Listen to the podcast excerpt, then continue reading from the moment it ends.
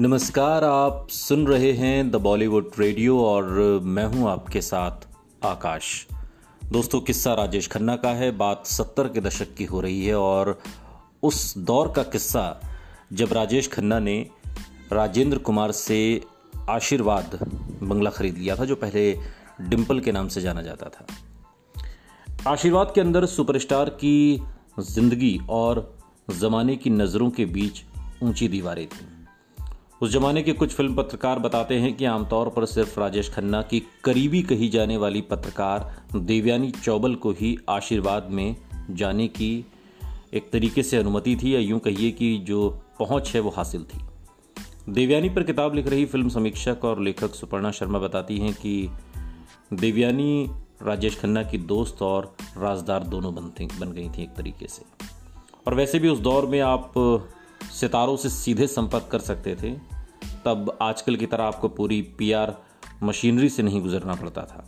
जहाँ तक फ़िल्म पत्रकारिता का सवाल है, वो वाकई बेहद, बहुत ही बेहतर समय था। देवयानी ने दावा किया था बाद के दिनों में कि उसने अकेले अपने दम पर राजेश खन्ना की असाधारण इमेज को बढ़ावा दिया।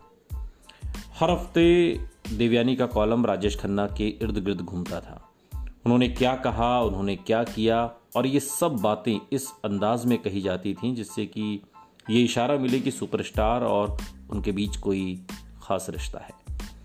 अपने एक लेख में देवयानी का ज़िक्र करते हुए मशहूर लेखिका नमिता गोखले ने ये बात लिखी है। नमिता उस दौर में मशहूर फ़िल्म पत्रिका सुपर प्रकाशित करती थी और उस दौर में फ़िल्म इंडस्ट्री में राजेश खन्ना और देवयानी चौबल की दोस्ती को लेकर काफ़ी बातें होती थी। कई लोग देवयानी को उनकी स्वघोषित प्रेमी बताते, कुछ लोग एक दीवानी फ़ैन। जबकि कुछ लोगों का मानना था कि वो राजेश खन्ना के स्टार्डम को चमकाने का सिर्फ़ एक मोहरा भर थी। देवयानी और राजेश खन्ना के खास रिश्ते का ज़िक्र करते हुए सुधीर गाडकिल बताते हैं कि सुधीर के मुताबिक जब ये घटना हुई, तब देवयानी वो साथ में थे दोनों। और एक किस्सा है जो सुधीर गाडकिल सुनाते हैं।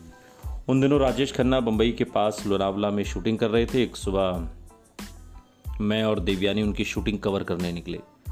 पूरे रास्ते देवयानी राजेश खन्ना के बारे में ही बात कर रही थी। इसलिए मौका देखकर मैंने उनसे वो सवाल पूछ लिया जो उन दिनों हर कोई पूछना चाहता था। क्या राजेश खन्ना के साथ उनका अफेयर चल रहा है? देवयानी ने मेरी तरफ़ देखा और हंस पड़ी। फिर वो बोली, क्या मैं तुझे बता दूँ कि हमारा असली रिश्ता क्या है? मैंने हाँ में अपना सिर हिलाया। उन्होंने कहा कि वो राजेश खन्ना की प्रेमिका या पत्नी से भी कहीं ज़्यादा हैं। मैं उसके लिए सब कुछ हूँ, वो मेरा बच्चा है। मैं उसकी माँ की तरह हूँ। दिव्यानी की बात मेरी समझ में नहीं आई और फिर भी मैं मुस्कुरा दिया। उस दिन दोपहर को शूटिंग पर हम सब साथ में लंच कर रहे थे। हमने पीली दाल, चावल और सब्ज़ी खाई। राजेश खन्ना भी अपने हाथों से दाल चावल खा रहे थे। खाने के बाद कुछ दाल उनके हाथों पर लगी रह गई।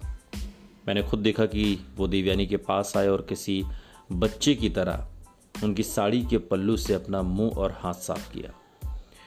देवयानी उसी पल मेरी तरफ़ देखकर बोली, देखा ना, तूने, ये रिश्ता है हमारा।